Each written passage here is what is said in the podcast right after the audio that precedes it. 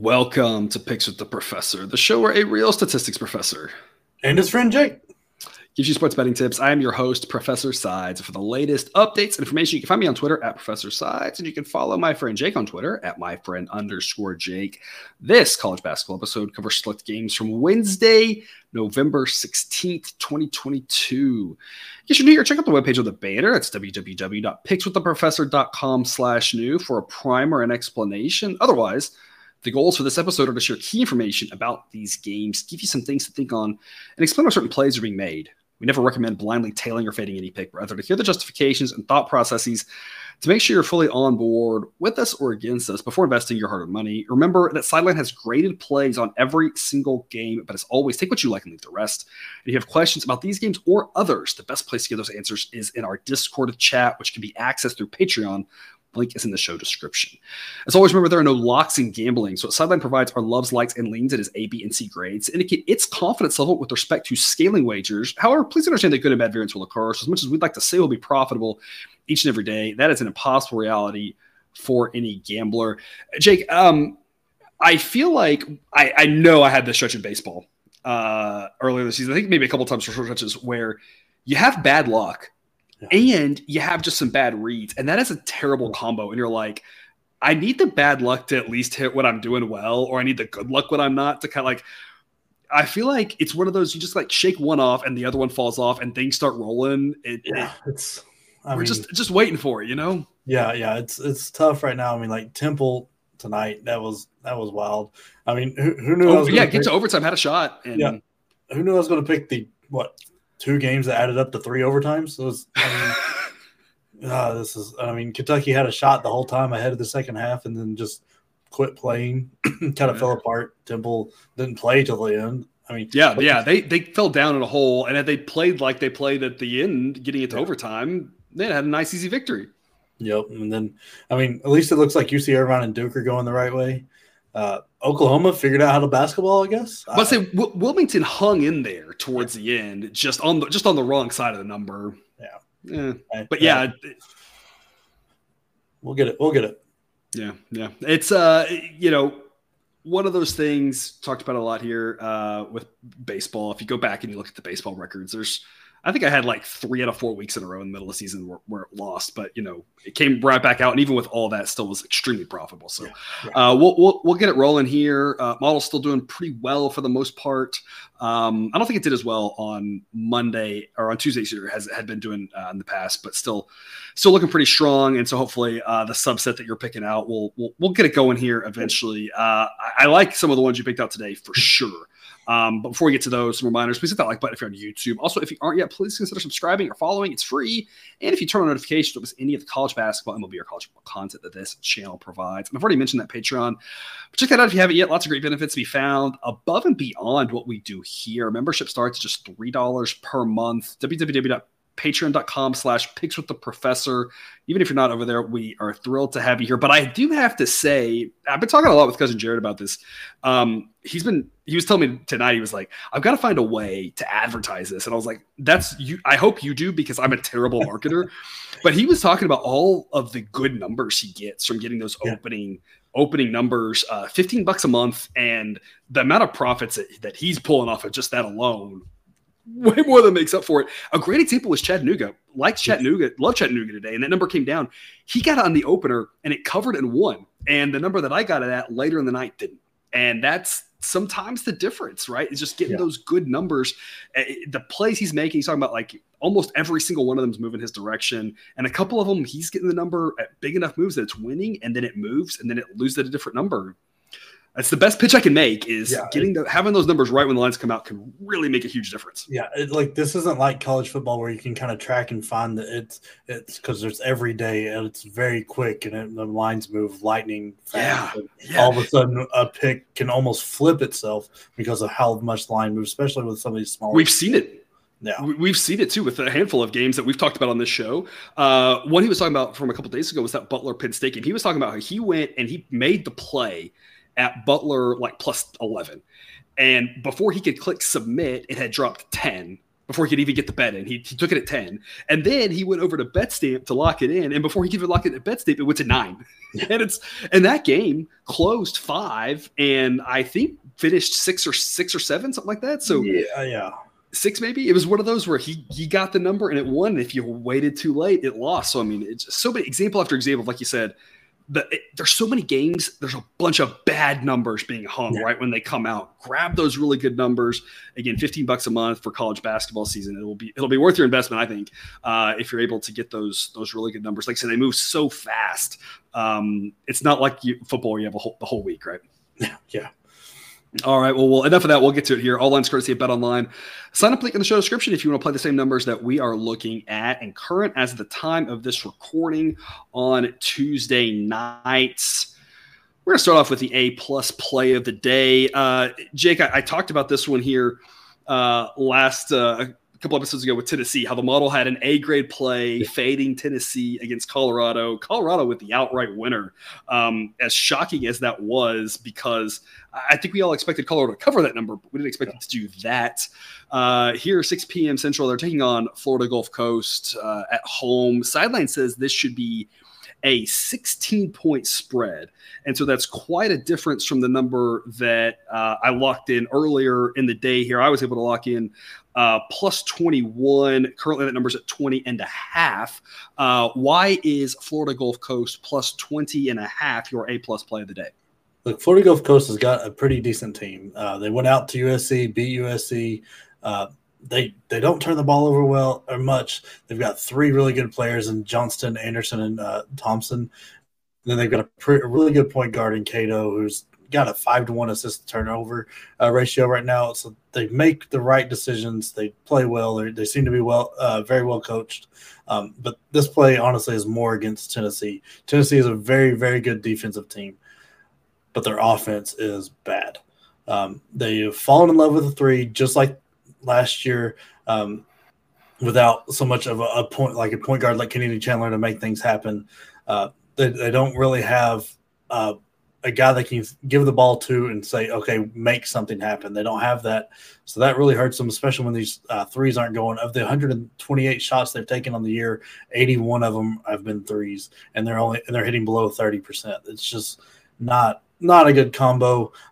With Euros Plachich going out with an ankle, it doesn't look like he's going to play. So that really gets rid of their big bully. They've got some height size with Kamwa and Aidu, but they don't have a lot of thick down there. And I mean, Josiah Jordan James's offense is reverted back to what it was in the first half of last year. He's not playing very well. Phillips hasn't been the 5-star freshman they thought he was going to be. Key has been everything anybody could dream of and more. He's just not super athletic to get his own shot, but he's got a very fast shot and is probably the best offensive player on the team. He's a lot of fun to watch. Tennessee's offense isn't designed well right now for the players they have, and if they go cold shooting, there's a chance Florida Gulf Coast wins this outright, just like what happened in Colorado. It's just they're having such a hard time scoring. But if those threes go in, look at the second half of Tennessee Tech. They absolutely ran away from them. They took an 11-point lead and stretched it out to almost 40. It's just they're living and dying by the three, and you tend to die more, and you live with that. So I think I don't want to drag this out too long, but I do think this is a really important point to elaborate on what you just said there, especially with the prevalence of the three ball now in college basketball, that this trend that's happening over the last 4 or 5 years or so that we've seen. There's a reason why I always recommend with college basketball you to bet as many games as you're comfortable betting. And that doesn't mean try to bet things you don't have an edge on or you don't like. Always only bet things that you either have an edge on or you like, or you have a model that you trust, so you like it because the model you trust likes it, whatever it may be, or you have someone else, whether it's us or someone else that you trust, that you like. Don't just play things to play things. But I'd rather have more plays in a sport like college basketball than fewer plays. And the reason why is the variance on these three balls is through the roof. That's why I say there's no locks in gambling. Tennessee can win this game by 50 if all those threes fall. Yeah, and that's what we're talking about, though. In the long run, if they play this game 100 times, what the model says is the average is that they're going to win by about 16. That makes getting 20 points a play that's going to win you money in the long run. The problem is they play this game one time. Well, That's why I always say, if you can play as many games as you're comfortable playing, that doesn't mean you have to play every single one of them. And again, don't play things you don't like. I can't iterate that enough. But if you can, I'd rather you play 10 games than 5.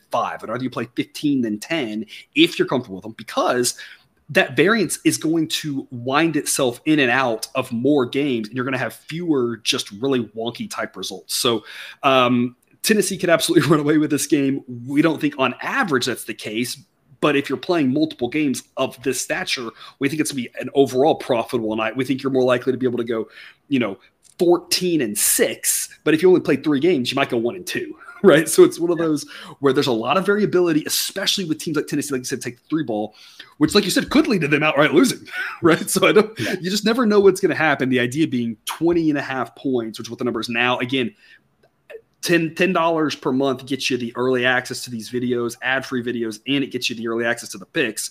You got the picks, you got 21, might have helped you a little bit more, but hopefully you already locked that in at a good number.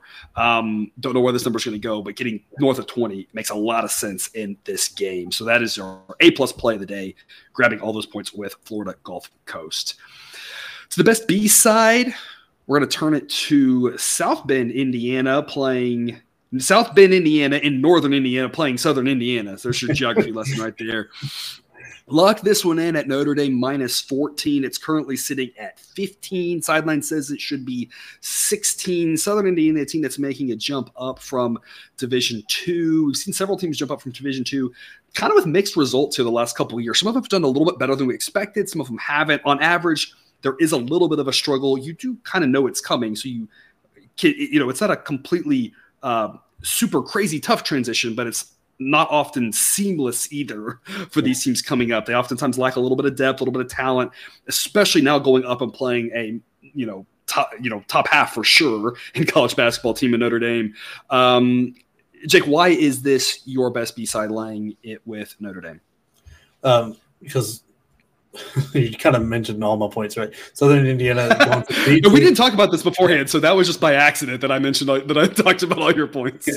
Kind of going from D2 here. They're struggling with, I think, the pace of the play. They're turning the ball over at a very high rate. First game was 22 times, 18 times against a lesser talented team. Like, they've got a good starting 5-ish talent-wise. It falls off very quick, and that's the biggest issue from going from D2 to D1. But with the turnovers, you're going to have to kind of look past Notre Dame's last 2 games where they kind of struggled to beat some so-so mid-majors. They've been bit by this injury bug. They've got 4 guys that aren't playing that are key contributors. They've got only 7 guys playing right now. And in the 2 games, they've only had 7 guys playing, but they're the starting 5 are just killing it. Everybody's scoring like crazy. They're shooting the ball very well. They hit their free throws around like 85% to 90%, and they're extremely well coached. I really say this enough. Mike Bray's one of my favorite coaches out there. He seems to do a lot with a little. And if there's anybody out there that can take a 6.5 man rotation and win by big spreads like this, it would be him. Also, think it seems the pace of play that Southern Indiana wants to play is faster, which leads to more turnovers and things like that. And they're not going to be able to speed up Notre Dame, and they're going to turn the ball over too much. And I think Notre Dame is going to be able to hit the 3 ball enough and score. They're just loaded.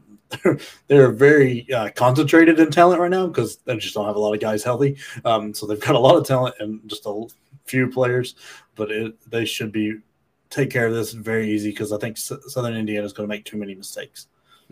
It's interesting. Notre Dame is the only defense that doesn't rank in KenPom's top 100 of the top 70 teams in college basketball, but their offense is ranked 17th.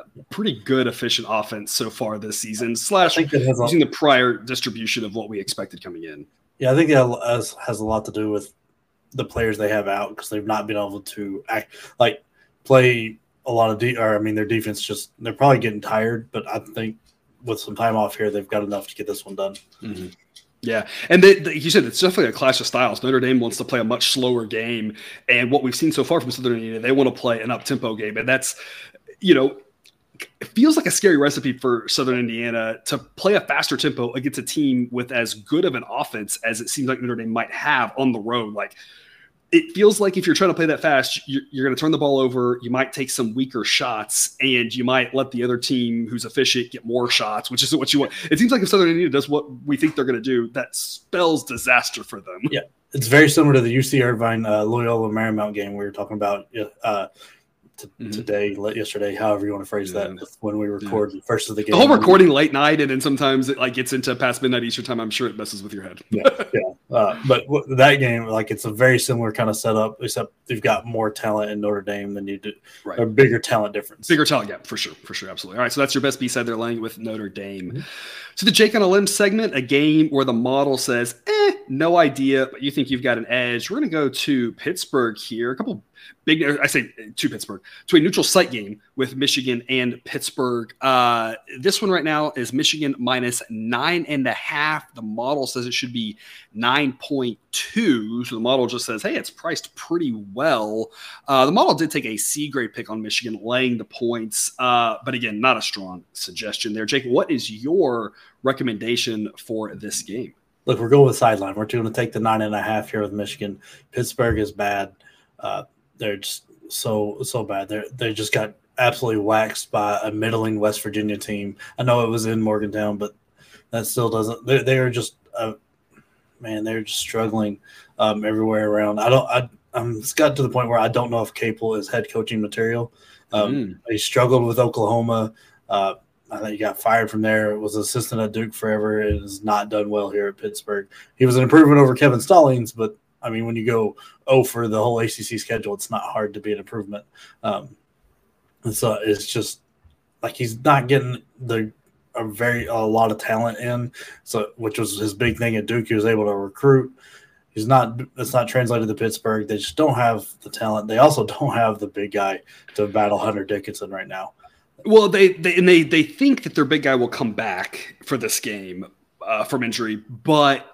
I'm not sure how 100% he's going to be. First game of the season, didn't play any of the preseason games. It, feels like it could be a limited minutes or just a limited effectiveness type thing. I mean, this is not how you want to play your first game against Michigan. That's not what you're looking for. Yeah, a team that can run it. I mean, Hunter Dickinson can be a very physical player, and he also can step out and hit the three ball. Yeah, he's just a nightmare. I feel like for so many, like we talked about with Zach Edey on Purdue, the same sort of thing just can cause a lot of problems for other teams. Yeah, he's one of the better players to watch play right now.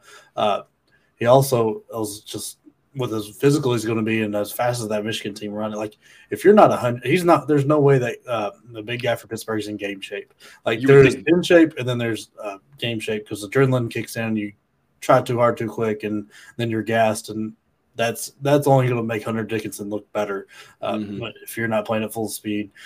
They've got some pretty good guards coming in there. The freshmen they had are very good. Jet, Juwan Howard's kids are actually good. I wasn't sure about that. I thought maybe they're riding off the Howard name, but no. Yeah, they're actually pretty good, especially Jet. Jet looks really good. I don't think – Pittsburgh's got enough here on offense, and I'm worried because I really like Capel. He seems to be a decent coach. I just don't know if he can do the whole head coaching thing. He might just need to be the top assistant somewhere. But Michigan should get this by 12 to 15 easily. All right, so you're laying 9.5 with Michigan. Of note, team rankings has Pittsburgh ranked 151st right now. There's a chance this team is like in Louisville type trouble. For this season. Gosh, how heartbreaking was that for Louisville to lose like they did? I know the cover was never there, but this is 3 in a row by 1 point is like we're at setting record territories for just to continue to lose by one is incredible. It's going to be demoralizing to be in the locker room. It's got to be. We'll take us next to the must-see TV segment. I mean, a game that I don't think there's any question what game we were going to highlight on this one. 8:30 Central, Gonzaga, Texas. Sideline says this should be Texas minus 0.95. The current spread is Texas minus 1. So it's spot on, basically. It's basically a pick 'em. If Texas does win by 1, no matter what you do, you push. So basically just picking the winner here. Sideline thinks the Zags a better team, but on the road, kind of counteracts that a little bit. Should be a great game to watch. Who are you picking and why? I'm taking Texas here. this is where we're going to learn something about Texas, and yeah, absolutely, this could come crashing down on me. But I think they are actually the better team here. They've absolutely destroyed their first two teams, and it should be a lot of fun to see what they do against the very offensively talented team in Gonzaga. Like Texas is loaded, absolutely loaded. Chris Beard is an incredible coach. He's going to get these guys playing defense, but right now they got three guys averaging double digits. The other two in the starting five are in the 7 to 9 range. Tyrese Hunter, I know is his last name. I can't remember if it's Tyrese. I keep getting confused with the NBA player. They're from Iowa State. Very, very good point guard. Absolutely incredible. He gives them so much more because he takes care of the ball and does the distributing, starts the offense, allows Marcus Carr to play off the ball where he is a lot more comfortable. Gonzaga is a very talented team, but they're struggling to find a point guard. Malachi Smith from Chattanooga hasn't fit in that role like they thought he would. In that Michigan State game that they won by one, they only had 8 assists, and that is not going to get it done here against a very defensively exceptional defensive coach that Chris Beard is, and with the length and the athleticism that he has around him here at Texas, like you've got to be able to move the ball. You can't depend on ISO because that's playing right into their hands. This is the kind of post matchup that big guy from Gonzaga, Timmy. Timmy typically thrives in with not weak is not the right word, but not as much of a physical presence down low where he can be the more physical guy. So I'm interested to see what they do. He's not going to get pushed around. When he gets pushed around, it's a little bit more of a trouble. He kind of uses his agility and his speed and quickness rather than just being knocked off, a spot. That very different world for him depending on who he's going up against. Yeah, and I think it'll be very interesting to see what Chris Beard does here to like kind of scheme him out of it. And I think I have all the faith in the world that Chris Beard can get it done, and I really like Texas to win this game. I think this is a fascinating matchup. I'm just going to pull up Ken Palm real quick. And again, the ratings are still heavily influenced by the prior distribution based off of last season, based off of coaching styles, of course. So there's a lot that goes into that. It's not just this season because this season's only 2 games and the ratings would be similar. So heavily influenced by the prior, but nevertheless, right now he has Gonzaga as the number 1 rated offense and Texas the number 1 rated defense. Also, both teams just outside the top 10 in the other thing because they're both really good teams.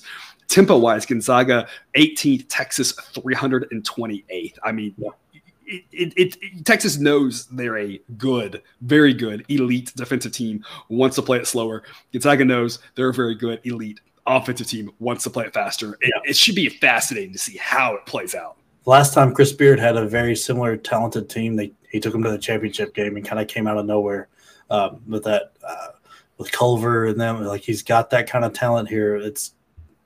I'm not saying Texas in the championship game. I'm just saying he can take a team that with players that not everybody knows and make them look a lot better. I can't wait to see what he does with this Texas team this year. I'm going to argue that the unders should play in this game as well. It's the same thing I said about the Champions Classic or whatever we're calling that. With those games, these high-profile games, people tend to bet the totals up. The total from when I locked picks in, about 3 hours ago until now has gone from 143.5 to 144.5. Who knows where it'll be in the morning or by middle of the day. The model says 140. Let that thing get as high as possible. Maybe don't wait until right before tip-off because there might be some that hard money, under money come in. I don't know when, 10 minutes before, 30 minutes before, hour before, not really sure. But as this thing gets higher and higher at some point, I think the under makes a lot of sense.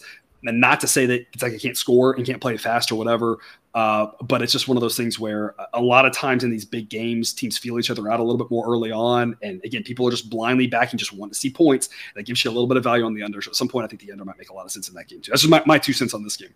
Yeah, and not bashing the public here, but people see Gonzaga's name and think scoring. I mean, look at that Michigan State game. That game barely got to 130s. Didn't even get close. Yeah, and the wind wasn't really that big of a factor in that game. No, the weather was fine. Yeah, it was. Yeah. It wasn't like there were 20-mile-an-hour gusts. I mean, sure, the wind might have affected a couple shots, but I mean, that game didn't get close to going over. No, it's this one. I think will be around the same type of scoring. I think 70s will be at the high end if both teams shoot lights out. I think this is much closer. Like 70-65, something like that, like in the mid-130s. Yeah, I agree. Like I said, I think under makes a lot of sense in that one as well.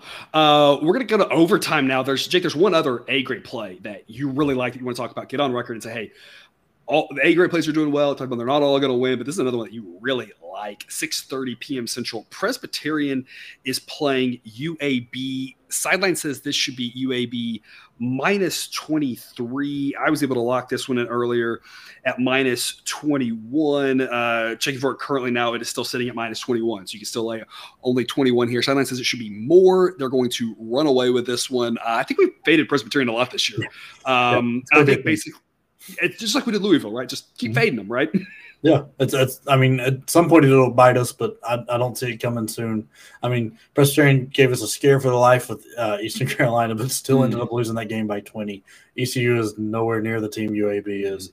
UAB ran into a Toledo team that sped them up. ECU was nice enough to spot them like a whatever that was 15-point lead in the first half, and still got destroyed in that game. Yeah.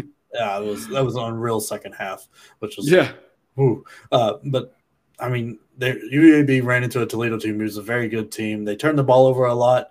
I think some of the outside noise and everything got to UAB a little bit here, and with the bright lights and where Toledo didn't have as much pressure because there wasn't as much attention thrown on Toledo, but UAB and Jelly Walker had an off night that game. It went 9 of 23. They shot 23% from three, which is not going to happen very often with this UAB team.